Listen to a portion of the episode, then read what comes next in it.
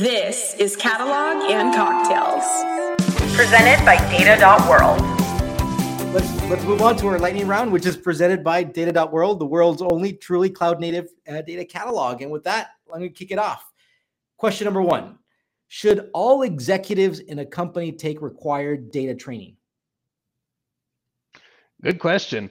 Yeah, I I couldn't agree with that. The fact that yes, I think all executives should take at least a 101 of you know what is this buzz term AIML? It's not the silver bullet for any problem that you wake up to.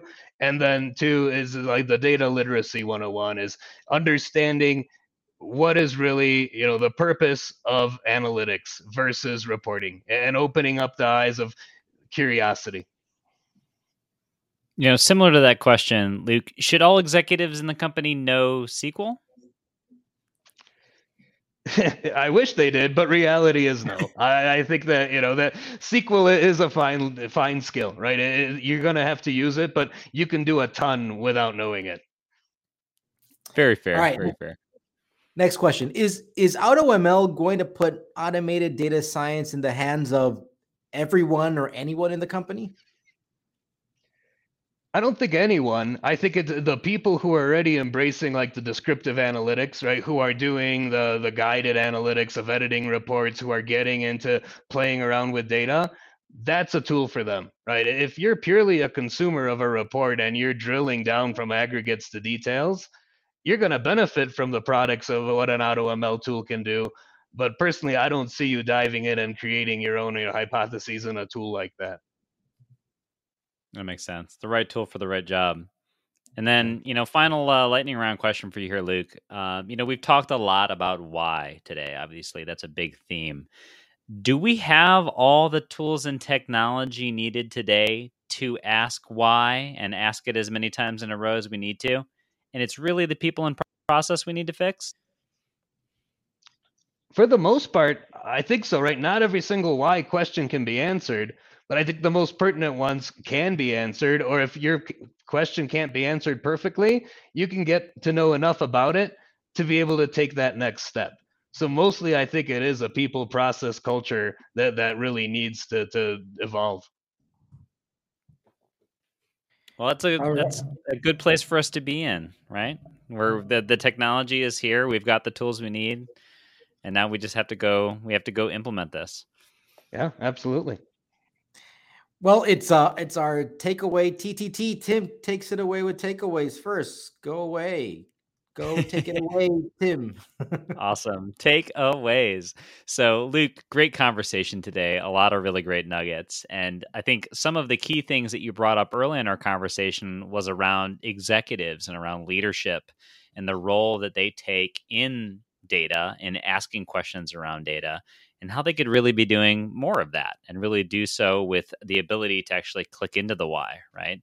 Um, you know, a lot of sort of executives and leaders in the past started with the report that came maybe it started off from the dot matrix printer as you noted and later came in the form of the excel spreadsheet that gets emailed to them every monday morning um, but uh, really, what we want to try to do is encourage people with the right skills, the right tools, the right processes to dig into the why, especially the leaders in our organizations, and uh, and have them really roll their sleeves up and get in there with the rest of the organization, right? And that's going to empower them to ask better questions, to to really empower the rest of the organization to see their leaders on the front lines of data, working with them to answer these questions.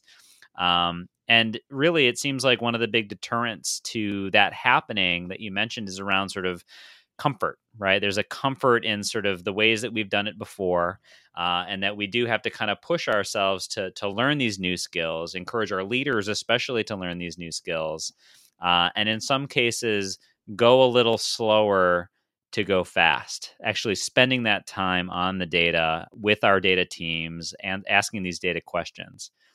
Uh, and then finally, you know, you did also talk quite a bit about tools. Um, you mentioned catalog being a very uh, important part of of being able to address asking why.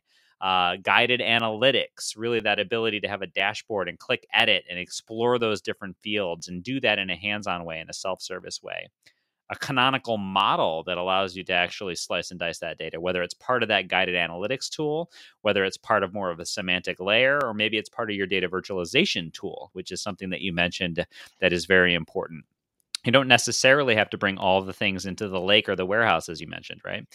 And then finally, decision automation, auto ML, machine learning, AI. There's a lot in this area that also seems to be an important part of the tool stack that you're talking about to empower better asking of why in the organization. So a lot of good mm-hmm. stuff there. And Juan, I know you you you had a lot of takeaways as well. What about on your side? I, I, I do, and I, I buckled them, bucket them into three. One is I, we have this distinction of analytics and reporting. And I think traditionally kind of old school approach executives leader will think about it as reporting right? Which is like i read out this information i don't understand it i call somebody. But really analytics is more about being the, cur- the curiosity be inquisitive and ask the and we need to be able to take that to the why why why. Keep digging deeper into that. And looking into this why why why actually helps us focus more to the point that we say okay now I've actually have so many more whys. Now, now let's bring in our fancy AI and ML can help us out there. So I think that's a really important distinction, and, and also one that we see kind of the younger and kind of next generation of leaders are already are asking or they're whining from they're whining more. They want to go do this more. So I think that's that's one of the things. Second, we really we discussed about what does success look like when it comes to your your having an effort of being data driven and within your organization I mean, things as simple as you're walking by a meeting and you re- you notice that they're starting that meeting with the report. Like that's how you know that we're on the right path. And th- thinking about adoption is we see the same types of reports being asked across different business lines, and this is generating collaboration. There's community within the organization. Um, when we think about kind of usage, it's not just about kind of just tracking how many hits a particular report has. This is just very superficial metrics. What you really want to be tracking is how is a report being edited, uh, being extended, being updated, and so forth to go answer those new questions and start figure out what those new questions are. That's how you know that you're being successful. So very, very specific, and I love this. And third, one of the, my favorite moments right now uh, that I had today was our conversation around semantics. It's the problems are not at the aggregated metrics layer. It's at that substance, that concept, that semantic layer. We need to have these data centric conversations and not just ask about the metrics, but ask about what's underneath those metrics. And those are those the, the, the real world concepts within the organization, the semantics, the meaning, knowledge first. That's our summary of our discussion today. How do we do? Spot on. Couldn't have said it better. well, look, let me throw it back to you to two final questions. One, what's your advice about data, about life? And second, who should invite next? Yeah, thanks. Um, so my advice, I think, you know, from a leadership perspective, lean into your teams, lean into the data. You know, nothing but good can come out of just paying attention to to the world of possible and trying it out. And then for all those you know people out there trying to learn the data landscape, same thing is uh, lean in and see the world of possible. Uh, there is so much cool things we can do with the tools and where they've come, the data models that are you know getting deployed by a lot of analytics teams out there. So get dangerous and roll up your sleeves.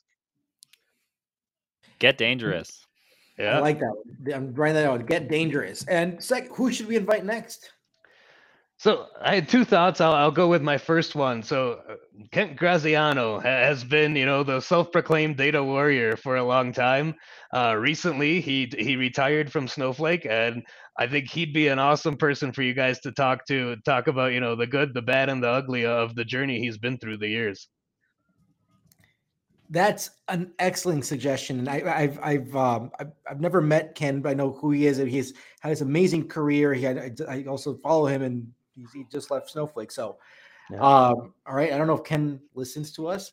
If you are, you're we're going to be calling you soon, and if you don't, we're going to send you this podcast, and hopefully you can join us. So, uh, Luke, this was a fantastic conversation. Thank you so much. Uh, just quick shout out. Next week we have Karen Lopez. She is uh, I, I've I've I met Karen a long time ago at, at the at Dataversity events.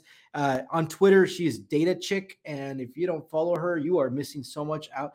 Uh, she's just a phenomenal force in the data world. Um, and I'm so excited to go be talking to her tomorrow. Uh, sorry, I want it to be tomorrow, but it's going to be next week. And we're going to talk about data modeling, just like how simple data modeling can is really not that simple, but we need to we need to focus on this stuff. So that's who we're talking to next week, Karen. And with that, Luke, thank you so much. Appreciate your time here today. Cheers. Yeah. Thank you, Cheers. Tim. Thank you, Juan. Cheers. Cheers, And Luke. also, thank you to Data.World for supporting Catalog and Cocktails. We get to do this every Wednesday. So fun.